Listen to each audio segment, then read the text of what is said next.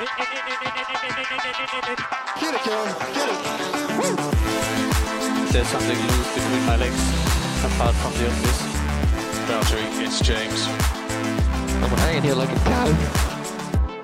Radio check. Loud and clear.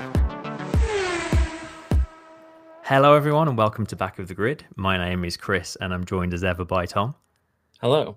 and by Stu. Hi.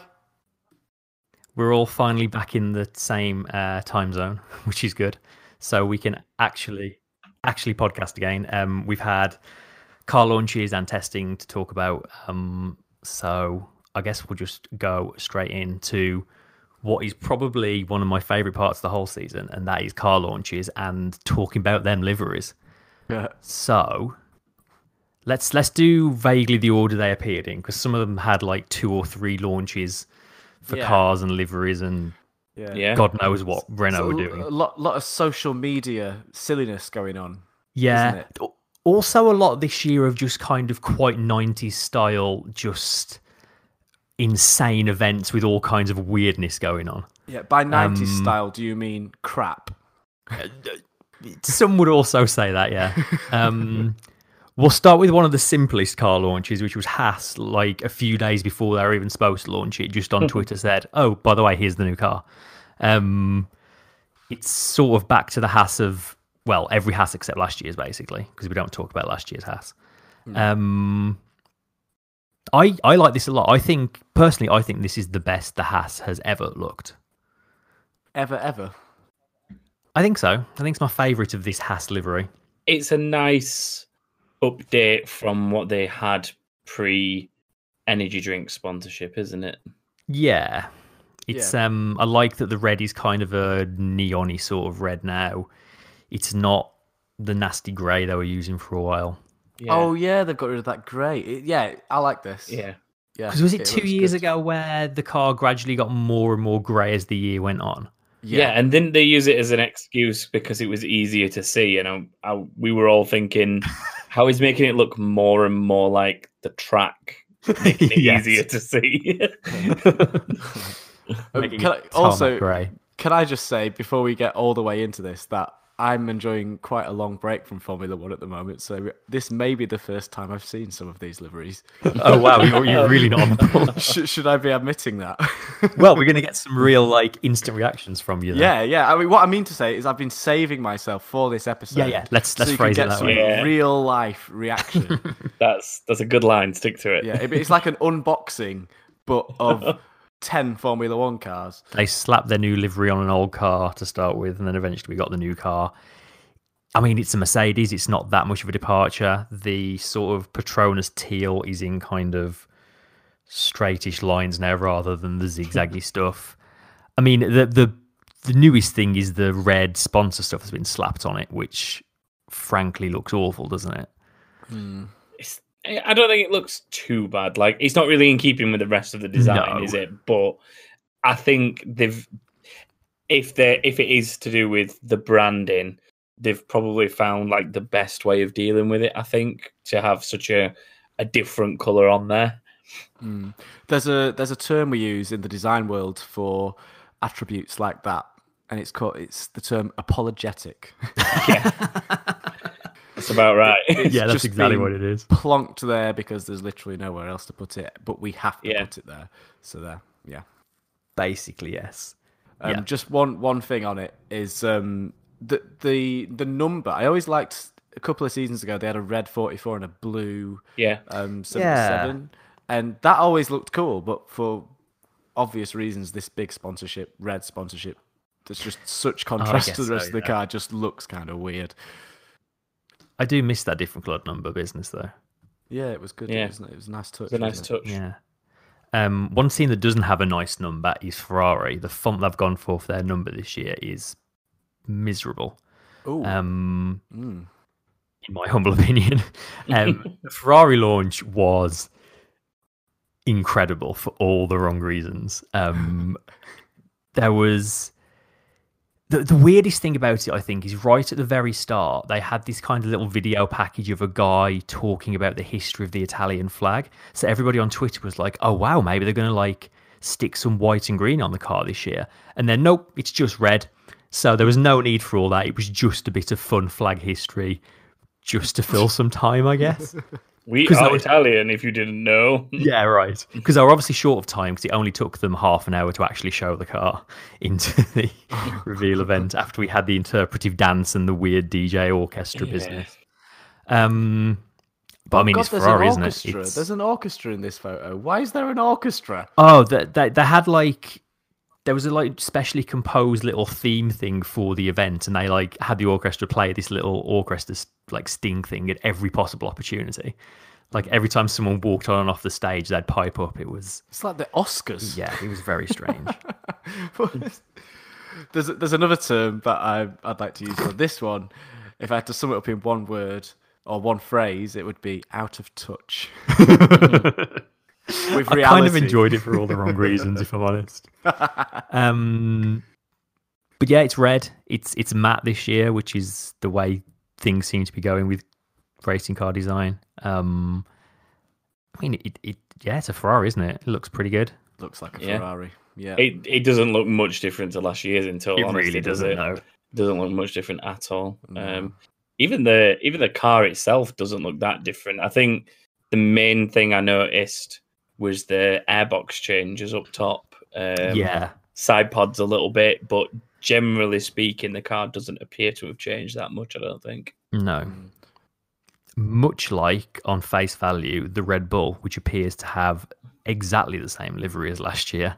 Yeah, Um, maybe they've learned the lesson from last year when they had that really cool like camo testing livery, and then when the actual livery came out, it just looked like a bit of a disappointment. This this year they've just been like, we'll just we'll just give it you straight away. We'll disappoint you up front.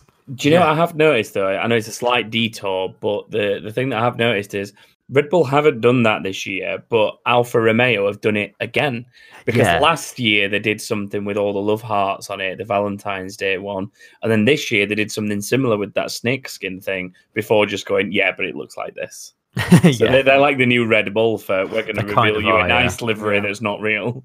Yeah. Um, one I word mean- review for the Red Bull livery.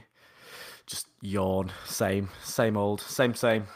yeah. It's weird. Like when they when this kind of livery first appeared, we were all really into it, but it's not changed for a number of years now, and it's kind of starting to look a little little dated, I guess. Um, the car itself, once you see past the livery, is very, very interesting. But Yeah. It looks tight. It looks a tidy piece of kit, actually, that Red Bull. But I guess Very we'll to much so. in a bit when we get talking about testing. yeah. Uh, who was next after Red Bull? We had McLaren, which it's again sort of an evolution of last year's livery. Um, I kind of miss the sort of like triangle effects they had at the back of the car last year, Yeah. where the sort of blue and orange uh, melded together. Mm. Um, I like that the halo is orange now. I think that works quite nicely. Yeah, they've got the uh, they've got the old uh, "better tomorrow" nonsense written on the side of it, haven't they? For for all the vapors out there. Ah, is that what that is? I knew there was some kind of vaping Yeah. on there. Yeah, yeah, that's the um, that's the non-cigarette cigarette branding. It's got vaping on it. There's there's one thing that ruins this car for me though, and I I had to tweet about this. If you look at its side on, the whole kind of bargeboard area, um, all of that is black, which is usually the case because they want to kind of make it difficult to photograph. But if you look at the car side on, there's like the line at the top of the orange bodywork on one side of it and the line at the other side of it, but they sort of don't match up behind the black barge boards. So it kind of makes the whole thing look a bit disjointed and like it's two cars chopped in half and stuck together. I don't know. That that it's one of those things where I really liked it until I noticed that one detail, and now it's completely ruined the car for me. Yeah, no, you Yeah, can't get rid of it. Nope. There's yeah, there's definitely a theme emerging here with these liveries, isn't there? So far, disappointment. It's just all the same. Largely, yes. Um, speaking of which, uh, Alfa Romeo, um, as Tom mentioned, they had a sort of cool snakeskin kind of shakedown livery, which looked fairly cool. Um, but then the actual race livery is broadly the same as last year, isn't it? Um, if Yeah, anything, that made it if anything, made it slightly worse because there's like a m- new massive red sponsor logo on the side pod, which sort of takes the edge off a little bit. I think. Yeah, I don't know. like I think I think the thing that we're noticing is that any team that's not had any significant change within it in terms of sponsorship or naming or anything has basically just stuck as they were with very minor alterations. Yeah. Yeah. Which mean- That- that's probably why this is the easiest way to review these liveries is basically just go down the list and go yep, same as yeah. I mean, yeah. to be fair, a lot of the cars are broadly similar to last year's as well. So you might as well yeah. keep the theme going with the livery. Um, one team that's not followed that is well, Toro Rosso are now dead. We now have uh, Alpha Tauri. It's not Alpha Tauri. They've um, made pains to say definitely not Alpha Tauri, even though that's what it looks like. It is Alpha Tauri, is what we've been told to say. um, they did a bunch of like teaser videos that kind of made it look like it was going to be a black car or maybe like a sort of carbon fiber effect with sort of neon things going on, but that didn't turn out to be true. The actual car is sort of white and navy blue. Um, I think it looks stunning. I'm I'm Yeah. a very big fan of this. I like this. Uh, this is sick, actually. This is really, really cool. I've not, I've not had a proper look at it up until today, and actually, that that swoop of blue with the Alpha Tauri Yeah, logo on it. Um, yeah, I've got a lot of time for that. I really, really like that. it's very nice. And I know over recent years they've not been that similar to the sister Red Bull team, but this kind of properly sets them apart Yeah. now as as their own thing, doesn't it? It doesn't doesn't look like they're following in the footsteps of Red Bull anymore. It looks like they are their own entity, Yeah. which I like. yeah, definitely. I like that the, too. The other And thing I like on mean- it, it's got the red Honda logo on it as well, which has Yeah. hasn't really made many appearances in recent times No. in F1. But um, yeah, that's the the Honda red, which I really, really like. and that Um, that red on white as well is a very Yeah. classic Honda thing, isn't it? Like Yeah, red logo yeah, on white cars, and yeah, it's like the old yeah. BAR. it's really nice. Um, and I mean, to be fair, like they're naming the team after their high fashion brand, so it kind of had to look good. But Yeah. they've they've pulled it off. Yeah, Big fan. So. Yeah. Um, Williams next. They really leaned into the toothpaste look even more so. Um, I actually- Sponsored by Colgate. yeah, it really is. I actually quite like it. Um, I've seen some online say it actually looks quite a lot like one of the early Arrows cars before they went orange. Um, there was a, I think it's like an early '90s Arrows that was a similar sort of livery. Um, but yeah, I like it. I, I really like how the halo is sort of blue on top and white underneath. Yeah. I think that makes the halo flow with the car a lot better yeah, than some other it ones. looks really. Yeah. It's a really nice effect. That it looks lovely. Looks really good. Yeah, Uh, it's got a generally a, massive pretty good looking car. beer logo on top of it as well, which is pretty cool. yeah, just just beer. beer. beer. just in case you're in any doubt. and then beer. the coffee, the coffee one as well for Nicholas Latifi above it. The Lavazza one. Oh yeah, good coffee. oh yeah, of Yeah. course. Drink all the things. Can you drink Rocket? There is, isn't there an energy drink called Rocket? Oh, I don't know. It's not this Rocket, but I think there might be. What is Rocket Anyway. even? What is Rocket? It's a mobile phone thing. Oh, is it? Yeah. Uh, cool. Um, next up, Racing Point, the uh, the pink Mercedes. Um, it's again kind of an evolution of the last few years livery. Yeah. It, it's it's still pink. Looks pretty good. Um, Yeah. I, I kind of like the giant BWT logo just slapped on the side of it. It's like we're not going to try it and sort of blend this in. We're just going to smack a massive logo on the side of the car and call it good. I sort of like it, but only from certain angles. Like side on, it looks quite. It actually looks quite nice. The sort of diagonal slapped up Yeah, BWT, but then from sort of more from the front, it looks a bit odd because you can sort of see it protruding up the side of the car. So I think it's the angle, but it's Yeah. definitely last year's Mercedes, isn't it? You can tell with Yeah. the flat nose at the It's front. carried, without a o- doubt. carried over that bulbous end on Yeah. its nose. hasn't yeah. it? with the Racing Point logo in it instead of a Mercedes badge. they might as well have just Yeah. put the Mercedes badge on it, to be honest. It's a good job they got a circular logo, really. Yeah. Not just the Um, bulb. I've always thought with their liveries, like that there's a really, really like all-time great classic livery with that color scheme. They just haven't found it yet. Yeah, It, it's in there. It, it, it's there to be found, I think, but they've not. I've just noticed as yeah. well. They've done a similar thing to Williams. I didn't notice it before. It wasn't until Yeah. we're talking about it on the Williams that I've realised they've done a similar like white underside, pink on top for the halo bars. It's a nice effect. Yeah, They've also got a Canadian maple leaf on top of the um, Halo, which I hadn't noticed. Oh, I got a bit I wonder if that's Yeah. on both cars or just on Lances. Anyway, um, and then finally we sort of have Renault. They did a weird like season launch event where they showed a 3D render of a car. It didn't appear to be this year's or last year's. It was just a car. Um, and now all we've seen so far is their testing livery, which is just entirely black with the various logos on, which actually looks amazing. I think it looks really cool. I kind of want them to keep it like that. Yeah, It me looks- too. You know when you see it pulling out of the out of the pit box and it's just all black with that really long, thin, rounded nose and the big yellow number on the front. It just looks so retro. And It really does. I was I saw it like rolling out of the out of the garage, and I was thinking to myself, "Is that like an old car? Like what have they rolled out of the garage?" Then Yeah. it, it like it took my mind a minute to adjust and think, "Wow, that is actually a modern spec." Like just that that instant snapshot of it just reminds me of of sort of like John Player Lotuses and stuff that were really simple, just big number and simple white sponsorship names, and that was it. And I'd, Yeah. I'd really like it, to be honest. Maybe the I hope they don't maybe change it. like the designer's hard drive crashed like right before they were off to paint it, and they lost it. So they're just like, oh well, we better just do black. You, you're right though, Tom. It does look very just like classically. It sort of reminds me of um.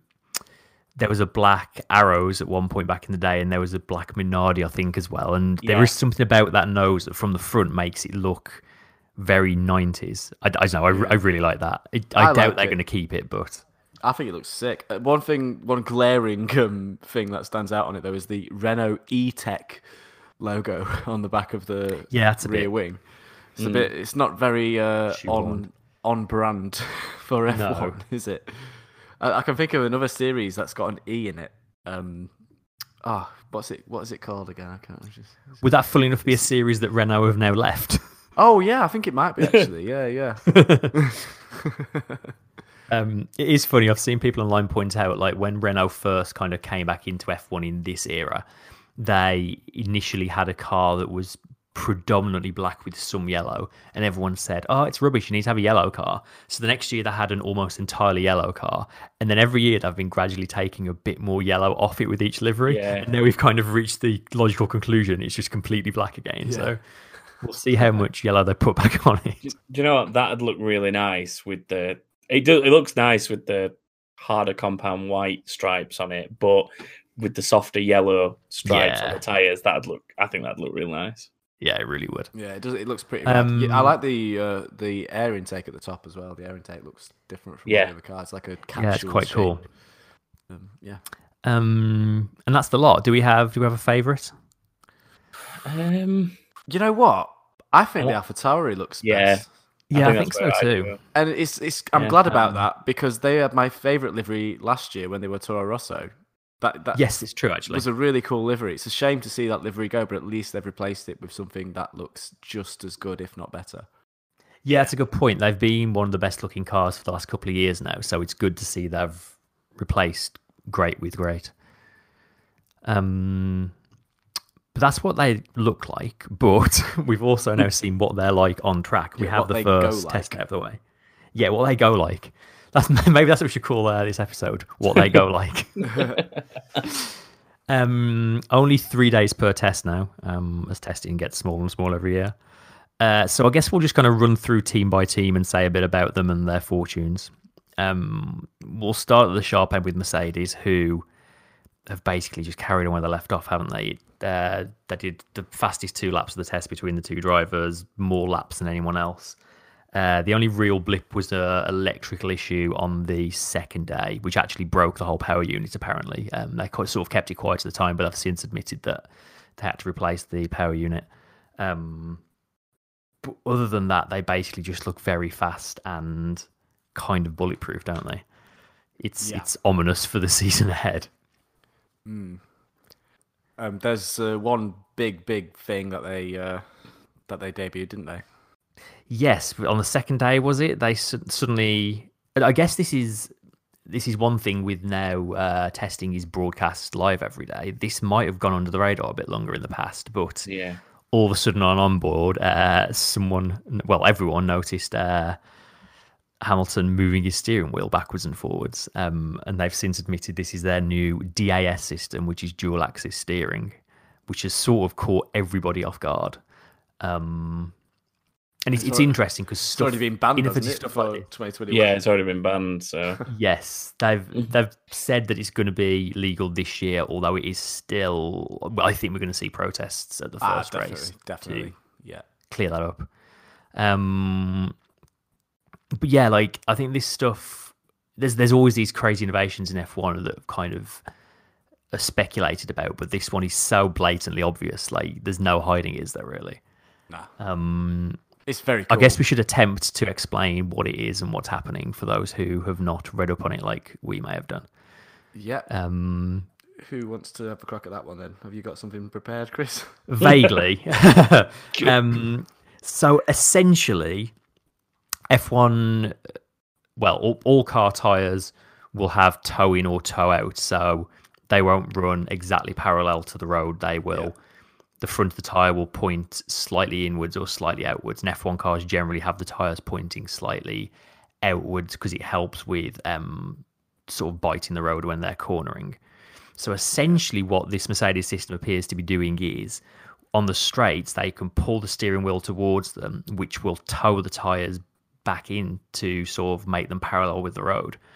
Um, so the, the, benefit. general thinking seems to be that, yeah, the benefits are partially aero, because obviously a straight on tyre is going to be hitting less air than a tyre at an angle yeah.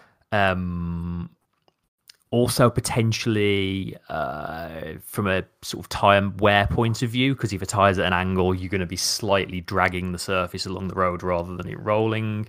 Yeah. Also, potentially tire uh, heating comes into it as well. Yeah. Um, There's uh, Yeah. top top speed as well. There's, there's less friction being put into the road Yep. by the by the wheels pointing directly forward. Then obviously that friction's not. There's, there's no friction there to slow the car down.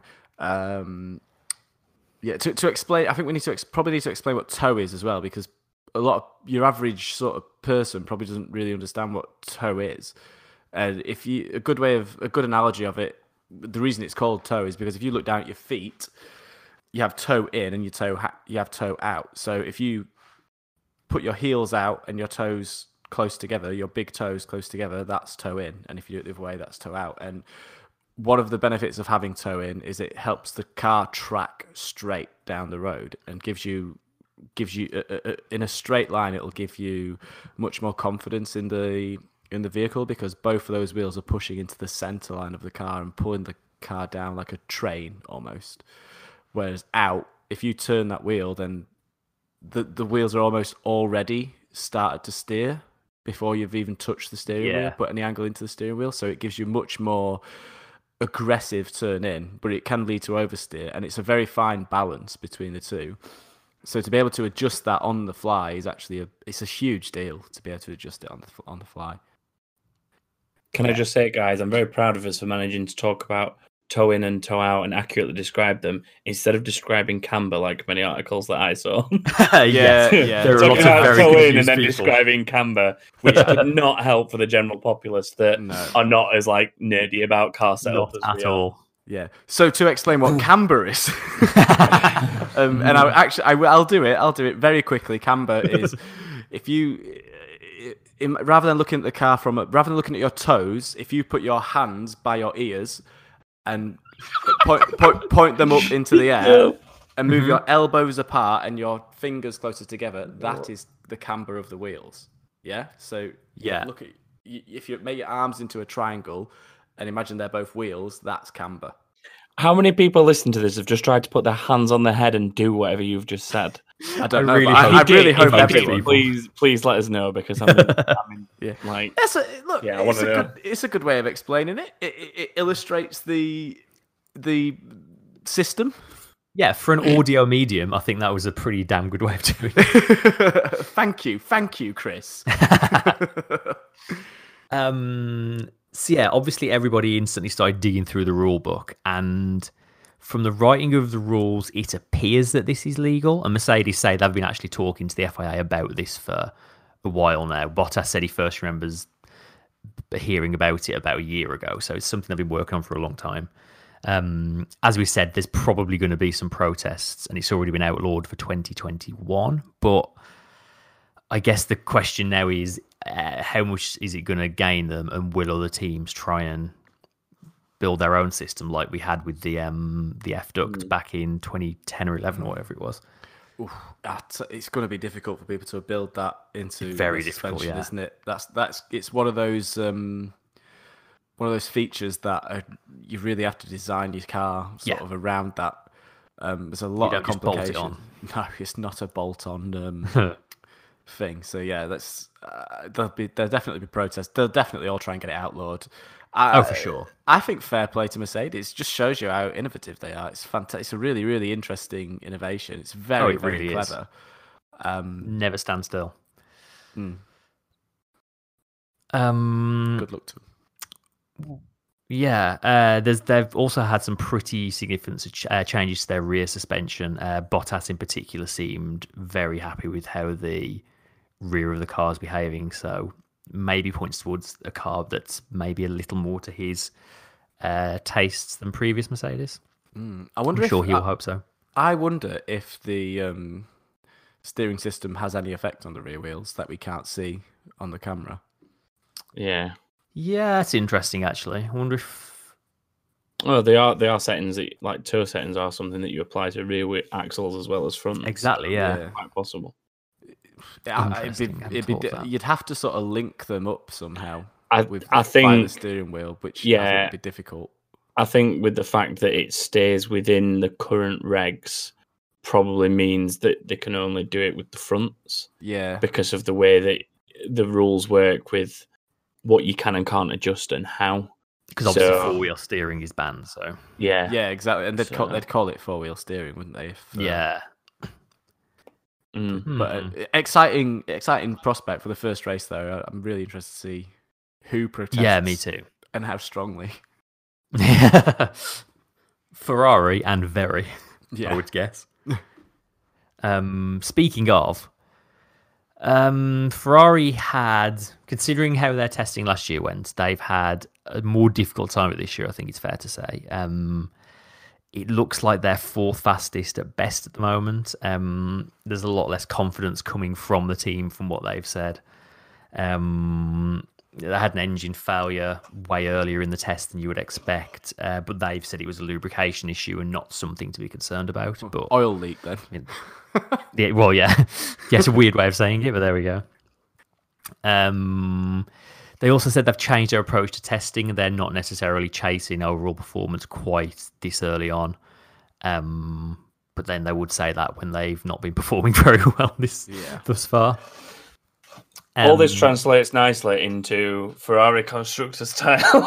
this is the thing, yeah. Yeah. Like last year, we were at this point, we were saying, "Well, Ferrari look unbeatable, going to dominate," and they didn't win for however many races it was. So yeah, they're probably going to turn up in Australia and just blow everybody away. um, one one positive is that they said at the launch that their this car is built more with aero and cornering speed in mind than uh, top end like last year's car was. And I've seen some stats that show that their cornering speed is very impressive. They're like up there, sort of among the fastest, if not the fastest, in terms of sort of medium and high speed corners. So it Mm. So looks a- like the avenue ti- they're going down is working for them. It's a tire muncher then. It'll be eating tires if Well, that's the worry, isn't it? that's a possibility. Um, I don't know. I feel like we're going to see a lot more from them in the second test. They've not exactly hit the ground running like they did last year, but I think it's way too early to write them off. Oh yeah, Well, You can't. You can't really be making full on judgments until we see people in Australia, really, can you? Exactly. Yeah, we, You we haven't said it true yet. pace until then. We haven't said the the catchphrase yet, but it's only testing. Hey. None There of we it go. means anything. um, At this point, everyone just stops listening and like goes and watches, reads about coronavirus or something. uh, anything more to say on Ferrari? Nah. Um, not at the moment. Fair enough. uh, Red Bull. Red Bull have also done something kind of revolutionary that's not as visibly obvious, so it's sort of flown under the radar a bit more than uh, Mercedes has. But the front end of their car essentially has two bulkheads. So when you see a car in the garage and it's not got the nose cone on it, the very front of the bodywork that you see, that is the bulkhead. And that's where much of the suspension's attached, the steering rack's attached. Um, you also see the little cylinders of um, brake fluid attached to the front of it. They this year seem to have a second bulkhead behind that, and the steering rack is attached to the rear bulkhead. Um, it's it's also coupled with some really interesting like fins and capes going on underneath the nose. The general feeling seems to be that it's giving a lot of aero gains because you, the bodywork around the nose can be shaped a lot differently. Um, but it potentially also really changes the characteristics of the way the steering works because the uh, the, the sort of way the steering inputs are translated into movement will be different because it's in such a different position. Um, people who know way more about car design than me are saying that it's like properly groundbreaking, innovative stuff and not been seen before. Um, but obviously, it's a lot less obvious and a lot harder to understand than what Mercedes are doing. Yeah, Yeah. it's it, it, you don't expect anything less from Red Bull, though. Realistically, do you? Well, no, exactly. And the fact that it's now a Newey car makes me think it's probably been done more for aero benefit than anything else, just Yeah. because that's the way he works. Yeah. Um, but Red Bull looked good. They didn't really do much in the way of like big headline times or anything, but uh, I think on race pace they generally looked pretty quick. Um, they had they had an engine change on the second day, but they were able to put it back in the car later on, so it wasn't a proper engine failure. Um, yeah, looking very solid. Definitely a lot better than Ferrari are right now. Yeah. The, the, right now, you'd say they are the sort of strongest contenders for Mercedes, wouldn't you? It looks that way so far, yeah. Yeah, Um, McLaren were sort of fairly quiet, really. They just sort of quietly went about their business. Um, it's definitely been the best first test they've had in a good number of years. Um, they did a ridiculous number of laps. Um, they were trying new parts by the third day, um, and all the noises that's coming from McLaren seems to be that they're very happy and very things are very positive. But yeah, they were quite quiet, so sort of have to take their word for it on that.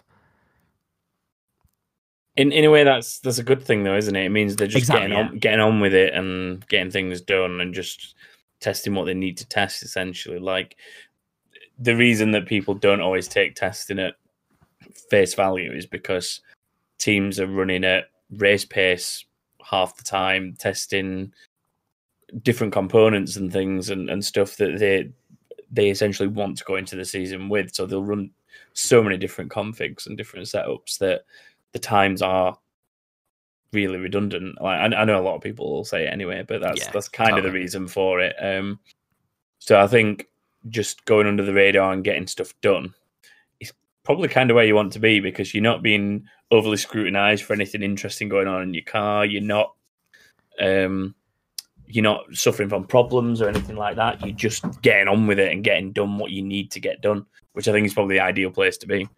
Yeah, they've made so many headlines in recent years for all the wrong reasons.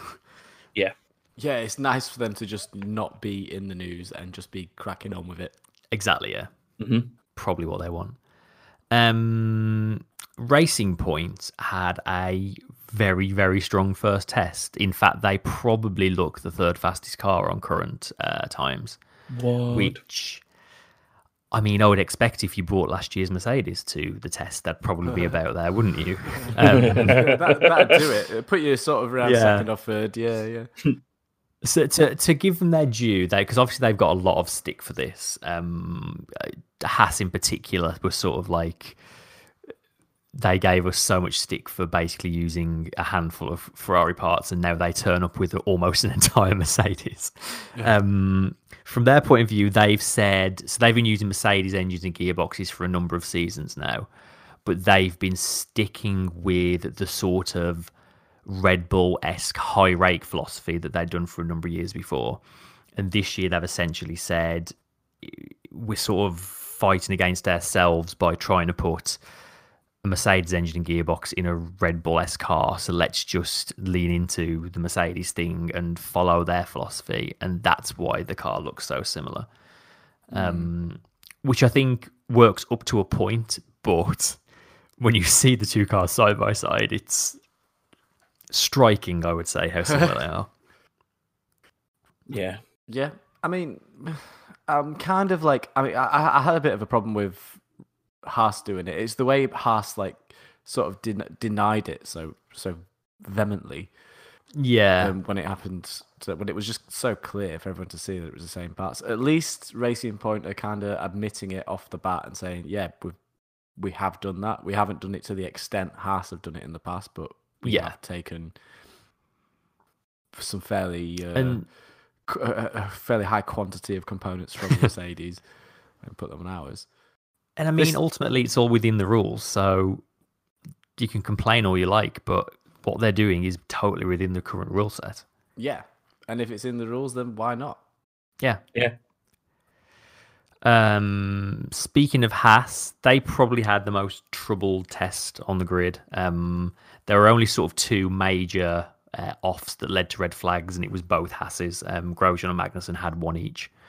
Um, to be fair to Magnussen, it was a real a wheel rim failure that caused his. Um, Grosjean's was just a mistake. Um, they had like a water leak at some point as well. Uh, all led to them completing less laps than any other team.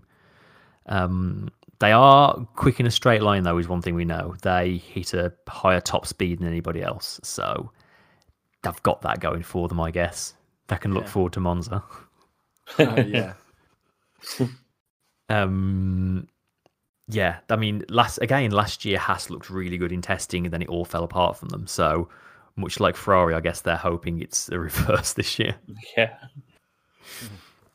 Uh, Renault, Renault sort of have the car that's probably the biggest departure from their previous year's car on the grid, um, which they always said they were going to do, but they don't seem to really have unlocked much in it yet. Um, they had a few decent like single laps to pop up on the timesheets, but it's just been a bit middling, hasn't it? Really for them, they've not really set the world alight. Um, they had an engine failure for Ricciardo. I think that was on the second day.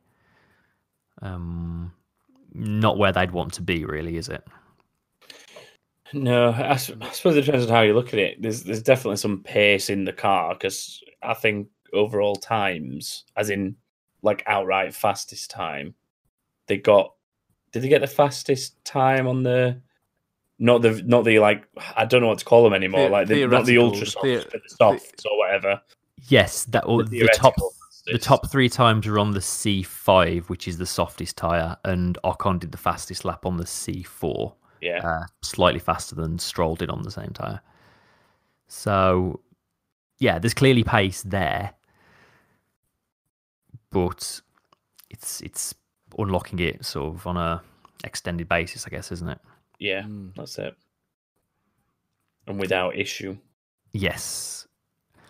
Uh, Alfa Romeo, fairly anonymous, much like the end of last year. It seems to be very fast sometimes and not very fast at other times. Um, but yeah, they were overall a bit of a bit of an enigma. That Kimi Raikkonen did the fastest, uh, third fastest time of the entire test. Um, only a couple of tenths off the Mercedes uh, on the same tire, but again, we don't know how much fuel they were on, um, what the car was running at that point. They didn't do much other than that. Uh, we also saw uh, Robert Kubica was the first person to drive that car. Um, Alfa being the only team to use a non-race driver during testing, which was interesting, Yeah. but nice to see him. Yep. Um, the new Alpha AlphaTauri team, uh, they, from a Honda point of view, they seem to have made some decent performance gains. There was no need to change the power unit for the entire test. Wow. Um, but again, much like much like the other Alfa, they were a bit hard to tell exactly where they are. Um, and having two teams called Alpha is going to get very confusing this year, Oh. isn't it? Yeah. Why? That, that's my biggest sort of thing with that change. Like, why change your name to an alpha something when there's already an alpha? On the Yeah, car? It's exactly. like, what's the point? It's a weird decision. It's Alfa with an F and Alpha with a P. Yeah. Oh, it's Maybe with a that's how we P, can is it? Oh, them. right. Okay, we can Yeah. differentiate it like It's, that. Then. it's alpha as in alphabetical. Yeah. yeah. which would be great in a in a written medium, but given that we podcast, that's not going to help us. We'll just much. we'll just start calling one team F and the other team P. Yeah. Alpha and Alpha. Alpha. Yeah, Alpha. There we go. Tauri. Um, and then finally, Williams, who had the most torrid time of testing last year. Um, they clearly wanted to make a statement uh, in the first day of testing by being the very first car out on track, which they just about managed to do. Um, George Russell was practically racing uh, Carlos Sainz down the pit lane to be the first one out. Um, they're still down there in terms of times. They don't seem to be dragging themselves off the bottom of the pack, but they definitely seem to be more in the mix with the sort of back of the midfield this year, which is which is very good to see. Um, they have said that the car itself is not a massive departure from last year's, but aerodynamically they've made some massive improvements because that was really the biggest problem last year was just drag, wasn't it? They Yeah. They, they've basically said last year's car they had to make a lot of compromises on cooling, which added lots of drag. And even as they improved the cooling of the car, it wasn't things that could just sort of by you know filling up a cooling hole. They got the aero points back, sort of thing. Um, whereas this year it's been it's a lot more tightly packaged the Williams this year, which you can tell actually if you see the two side by side. The sort of rear of the engine cover, like the Coke bottle shape, is ridiculously tightly packaged on this year's car compared to last. So, really hope that all points to them being in the mix this year. Yeah, it, it looks a much neater package, doesn't it? Yeah. Just as a whole, um, which usually means good things. Not necessarily, because we saw a good package from McLaren once, and Mm, it kept making engines go pop. So yes. that's, it's not always a good thing, but it's promising at least. Yeah, and when you've got the most Do you know- reliable car, most rel- most reliable engine on the grid, then Yes. you know you can Yeah, afford exactly. to package it a bit more tight. Exactly, exactly. And the the one thing that you mentioned there about sort of the way that the uh, the way that the rear ends are packaged now, I saw an interesting comparison between the rear ends at the start of this generation of car and then the new iterations for 2020 and the amount that they've managed to streamline those and, and get them tighter and tighter is quite ridiculous. There's like less than half the size they were at the rear, you know, compared to the earlier in the generation. So it's impressive, oh, wow, like how far these cars actually progress, even though you don't necessarily notice it. If you take like the first iteration of these and put put them next to the current ones, there's some really significant progression, which you don't always notice at first hand. Yeah, it's a good point. Hmm. Um, if if there was a general trend with cars this year, it's probably towards them having much uh, skinnier noses. But interestingly, the three teams that seem to have not gone down that route is Ferrari, Alfa Romeo, and Haas, which are the three Ferrari teams. Um, so perhaps that's part of the reason why those three teams are not necessarily performing as you'd expect them to, because pretty much every other car on the grid has got a much skinnier nose profile than previous years. Yeah, yeah. Be interesting to see if any of those three teams turn up with a, a different nose in the second test. So completely different. Yeah. Um, and yeah, that's sort of where we're at with testing. Uh, as always, we don't, you know, we're not going to really know the full picture until Australia. But it certainly looks currently like Mercedes are the ones to beat yet again. Um, but we shall see. Yeah. Um, we'll do a quick bit of news. There's only really one big story to cover that we haven't uh, while we've been off, and that's the fact that China is now, as things currently stand, completely off the calendar, um, given the whole uh, coronavirus situation. Um, there's the Vietnam race is potentially under threat as well because that is the is that the second race of the season? I'm right in saying Third, third race. third race. Yeah. Um, yeah, it's it's not that long away now, is it? So that's I think that's a little up in the air still. Um, there was a story knocking around that the people that own the Imola circuit had offered to step in and replace the um, China slot. They it was weird though. They sort of they did it in a very clever way in that they basically said we'll we're happy to uh, do how to host that round, but we're not going to pay you any race fees for it, and we're not going to spend any of the money that it requires to actually set up anything. But they said it in such a way that it put the ball into F1's court, so F1 had to be the bad guys to say no, basically. um, the, the main reason they said no, though, is that they still want to find a place for China later in the season, potentially. Um, maybe even doing like a shortened two day schedule to fit a race in um, where there wasn't one planned. Um, but Yeah. That's I guess that will depend on how the current uh, coronavirus situation pans out, won't it? Yeah, I mean, you've got there's a there's a few weeks in August, obviously during the summer break, that they could potentially slot it into. Mm. Um, but it's going to be difficult for. I think once you get beyond sort of, well, I mean, even into May, April, April, there's a little bit of a bit of time, It's gonna be too soon, though, isn't it? but that's obviously yeah, that's when when Chinese Grand Prix was going to be anyway. So really, not it's August is probably the earliest you're going to be able to do it. Yeah, there's a. September. There's a gap between Italy and Singapore. Yeah, There's that's a gap potential. again. Then again, you're not all between um Singapore. Oh no, there's Russia after that. There's there's There's Russia, Russia, yeah. then a gap, then Japan maybe, but Yeah, but then you're looking at like I a don't know. I- I- I think- header. Yeah, I think if they were going to find anywhere for it, it's going to end up being that sort of back end of the calendar where you're back over in Asia and similar areas. But like you say, it's, you're going to end up having teams going race to race to race to race for like a full month, which is one of the reasons for this calendar being so elongated now, isn't it? Is to try and avoid Yeah. that. So. Yeah, be interesting to see where they manage to find a place for it, I- even if they do I do a don't shortened think- weekend for it. If Yeah. it, if it, unless it comes in August, then I don't think it'll come back. Mm. I don't think. I have a it. feeling it won't as well. Especially, I, I mean, I also think this is not going to be the end of this situation uh, messing with the calendar. I mean, I've I've just got back from South Korea and having seen You sure you want to go on record and say that? it's fine. I'm, I've been cleared to end, come back into the country. It's all fine. but like seeing the way uh, kind of airports and things are going on and flights are being messed with now, and it's still early days. Like if things kick off some more, the calendar could get very, very disrupted. Mm. Oh, Which, really yeah. It'll make it. It won't be a very profitable year if, if For old Stew. Yeah, yeah, old Stewie won't uh, won't be very well off. Won't be going to any big holidays next season.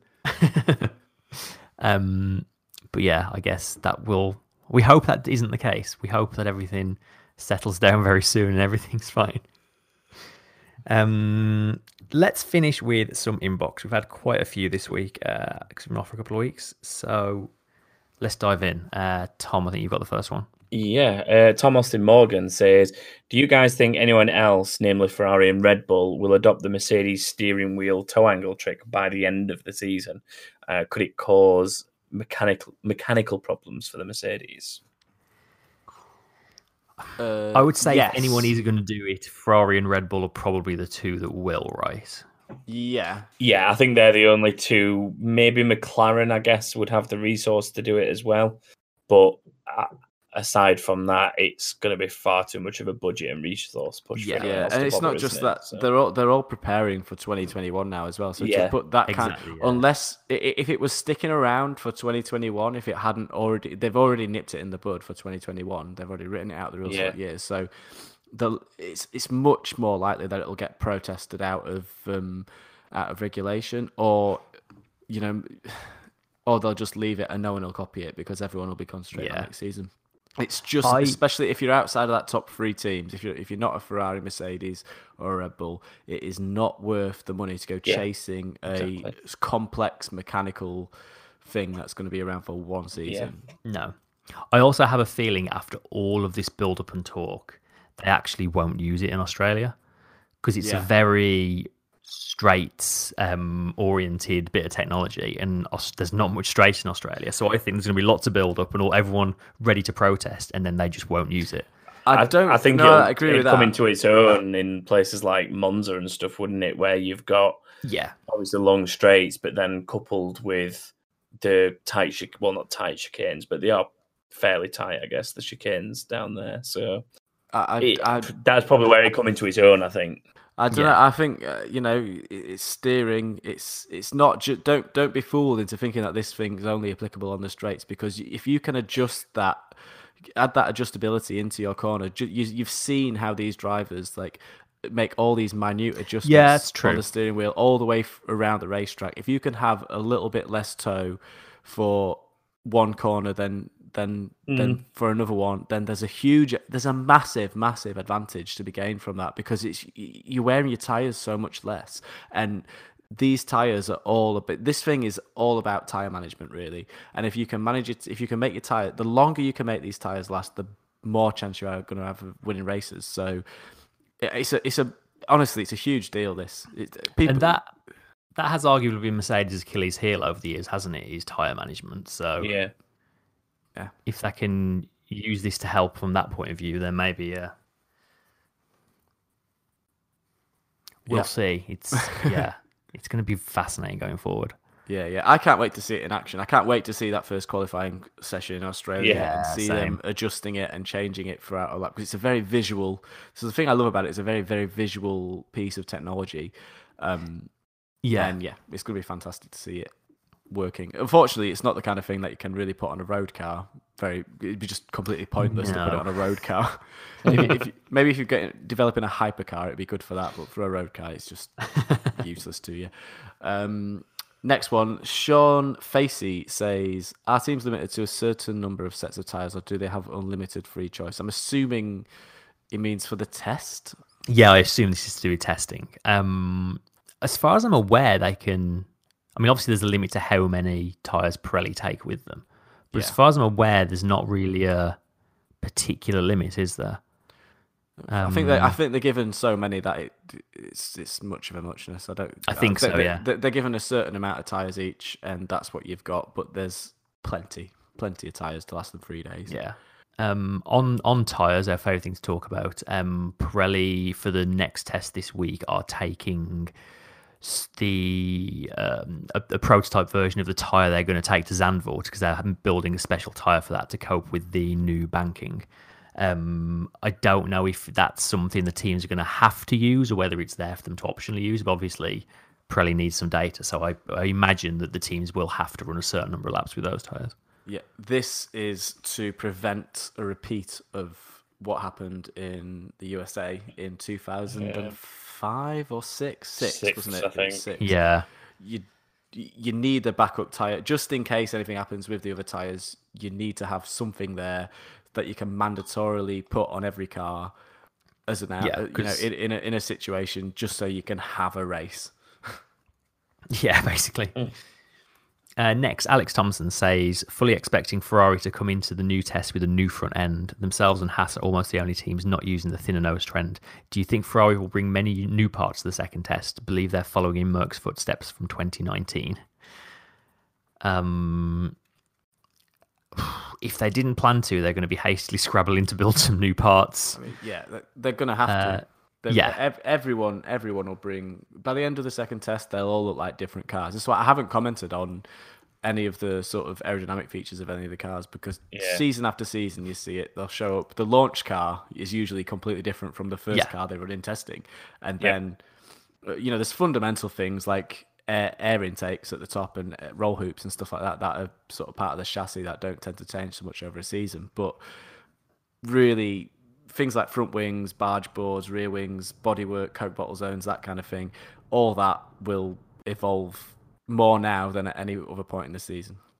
Yeah, agreed. Uh, whose go is it? Oh, it's me in it. Sorry. um, Petri. Oh, hang on. How am I going to say this?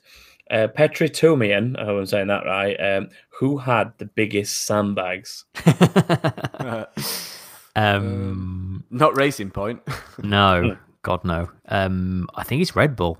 Um, they only finished ninth and thirteenth on the timesheets, uh, almost two seconds off the pace. But I don't believe for a second that car is two seconds off the pace. I think Red Bull are holding their cards quite close to their chest. yeah, it's a tidy looking thing through the corners, that Red Bull. It really is. Yeah, I, I think, despite the problems, I think there might be a little element of that to Ferrari as well. If they if they've gone for this more um, corner happy car and there's a significant difference there, then maybe holding out in other areas because that's where they're focusing. Um, is to to check those, to check out what they've got there if they if they think they've got what they want to have. So Yeah. uh, not not so much as Red Bull, but I think there's a little bit of an element to that with Ferrari. Oh, it's me. Um, K Mangum ninety five says, "Will Tracing Point be the third best car come Australia, like many are predicting?" Um, I'm such a big fan of tracing yeah, points. I like. I so like good. Tracing Point. Uh, what's the answer to that? Maybe it's a possibility. I think there's a solid chance we could see one on the podium. Um, I think, I mean, Australia is often a weird race anyway. I think it only takes. I mean, the Ferraris might be struggling based on current testing. It only takes one of the Red Bulls to have an issue, um, you know, a Mercedes to have an issue or something. I think there's a, a moderate chance you could see one on the podium in Australia. Yeah, well, it'd only be the same as Haas the other year, even though that Yeah. that ended because they couldn't put wheels back on the car properly. But But they, you know, they, they were on for a good result there. Yeah. So it only takes a, a race like that for for Racing Point to be in that mix. Just hopefully they don't have similar issues to what has to. Yeah. Uh, next, Coreyzilla Zombie Killer, which is one of the better names that we've ever had right into the podcast. Um, who do you think are making the most out of testing and understanding of the car based on race runs, laps completed, etc., and who will turn that data around for Australia? Um, I mean, you've got to say Mercedes, haven't you? They just It's whoever- Yeah, probably. The answer's in sort of how many laps you complete, isn't it? Who can gather all the most data in the first place? And exactly yeah. I data, so- mean mercedes did 494 laps across the three days um, which is uh, 20 odd more than red bull who were the next closest. And red bull did the bulk of those on their first day as well. Um, but yeah much like last year mercedes just seemed to have turned up and everything just works and it's fast out of the box which is exactly what you want really isn't it It helps when you've got a championship winning car as a base, doesn't it? it does yeah really it's a pretty good place to start Yeah. Um, the last one is an epic message from Velvet Thunder saying, uh, "Hey guys, what are your thoughts on the engine Aston Martin Force India Spyker Racing Point team, um, or whatever they're called now, um, and what will they run in the 2021 season? Will it be Mercedes a Mercedes engine, um, similar to how um, Aston Martin run AMG engines for their road cars, um, or will it be a pure customer engine deal, or will it even be just a rebranded engine like Red Bull did with the Renault? Um, could Aston Martin build their own engines, or will something totally different happen? Uh, and will Daddy Stroll kick Baby Stroll to the curb if he does not match out, match or outperform Perez in the coming season? Maybe they'll put Volvo, Um, fill it full of Volvo bits like their road cars. They're all, all the electronics and, and gubbins that you get in a Aston are Volvo. Did oh really that? Yeah, yeah. did if you not know scratch, that. If you scratch the part of the key off of a, of a fob of an Aston Martin DB9, there's a Volvo badge underneath it.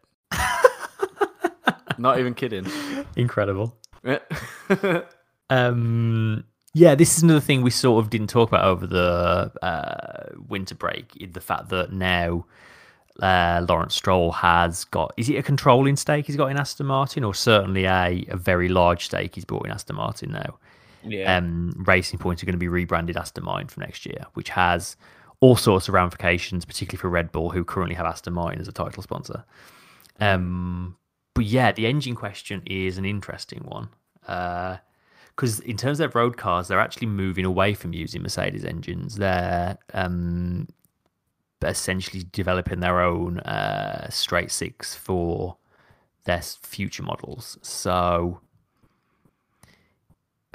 yeah, I, th- I think They're, not going to develop a whole new power unit. Uh, I mean, Aston Martin No. don't have the the the strength as a as a company. They're not Honda. You know, Honda No, are like one of the biggest car manufacturers in the world, Yeah.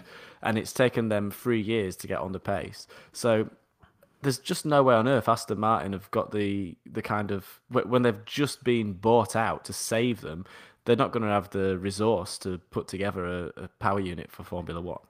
In its current, th- th- these power units are so so complicated. If it, if the engines were being simplified and we're going back to V6s, V8s, V10s, whatever, then maybe. But they'll stick with the Mercedes engine. They- it this- makes most sense, doesn't it? yeah, that's what that's what makes it's such an appealing thing for Aston Martin to become a works team, at, uh, you know, and take over um, Racing Point because they've got a really good template there already for a really really good team. So it's a sweet deal for Aston Martin if they can come into Formula One as a team and wreck shop straight away using a Mercedes engine. Exactly, yeah. And it's not like they're a company that are known for building engines. Like for, I don't know, I'm trying to think of a good example. Um, it's like if, if I don't know, VW, for example, took over that team, it wouldn't be a good look for them to be running cars with a different manufacturer's Yeah, engines nah, in. yeah, yeah. But the fact that they are Aston Martin are essentially car manufacturers, and up until now they've generally used other manufacturers' engines, it doesn't make a ton of sense to change what's kind of working at this point, does it? Yeah, I mean they're going into a team Um, that's got the best engine in Formula One Yeah, already exactly. attached to it. So why on earth would you try and? But you're not gonna you're not gonna improve on that overnight. Exactly, yeah. Yeah, Um, it's true.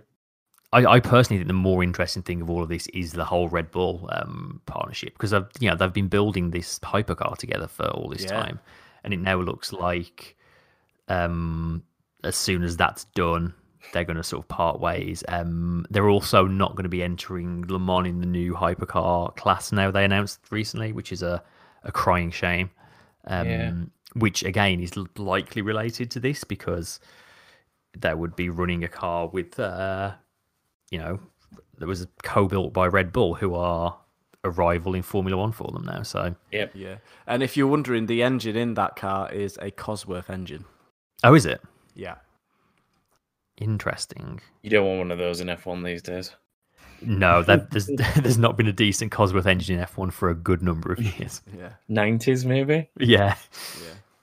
But that- I mean, Um, that's nothing against Cosworth though. Cosworth are No, a really, oh, no. really cool company. They make you Yeah. know, they make some pretty awesome. Entirely outside of F1, they're awesome, but they've just not had a, a good time in recent last couple of decades of F1, No. have they, realistically?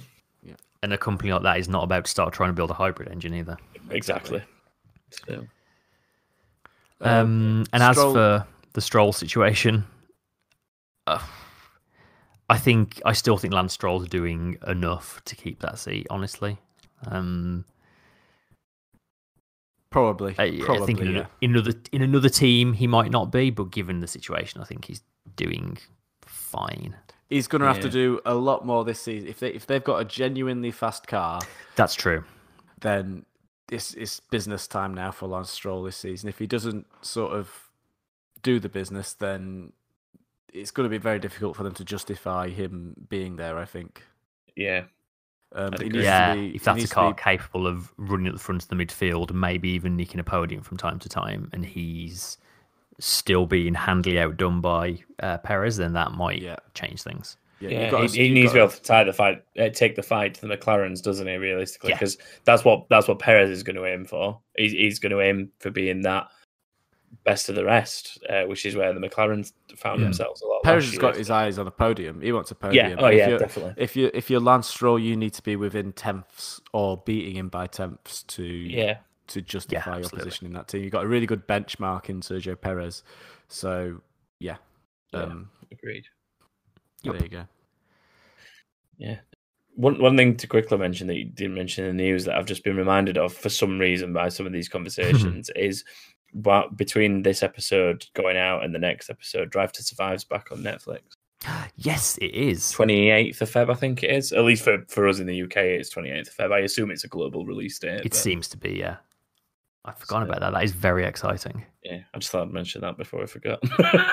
Well remembered. You know what? Hopefully that'll be enough to like get me back into Formula One because I have to, honestly I have to say like I've I've had so much going on over the winter as well and it's just been really difficult to sort of drag myself back into this. but That's right. There's there's cars actually running on tracks now. There's there's actual excitement coming. yeah, there's actual thing. I'm I'm so sick of seeing top tens, endless top tens. This top ten that. Um, so yeah, Yeah, Let's. Uh, there's gonna be. There's finally gonna be things to talk about. And actually, you know, recording this with you guys today, I've really enjoyed. it. It's been really, Back on really it. Fun. Yeah, back on it. Back with a bang. Um, and I think that pretty much catches us up, doesn't it? I think we're I think so. We're back on track right in time for the second test to happen. um, Yeah. and I don't know. And everything changed completely. Yeah, maybe Williams will turn up and be fastest. Who knows? Um, Oh, what a that'd be delight so that would good. be. That would be so good. God, good please happen. Please, please happen. Williams. Williams, be good. Williams, turn up, be turn up good. with a triple diffuser. Um, but yes, we will. Uh, we'll end things at that point. Thank you very much for joining us. Uh, as always, if you want to get in touch, you can find us on Twitter at Back of the Grid. Uh, at Back of the Grid F1. Wow, it's been a while since I've done this. Yes, Isn't it? Been a that is while. correct. Goodness. Um, Facebook and Instagram, just search Back of the Grid, you'll find us. Our website is backofthegrid.com, where there's a contact form. Uh, or you can email us as well. Um, but yeah, thank you very much for joining us. We'll join you again um, after the second test to try and figure out where things are, but also still say it's only testing. Um, and then we're not a million miles away from Australia. So until then, thank you very much for joining us and goodbye. Goodbye. Bye.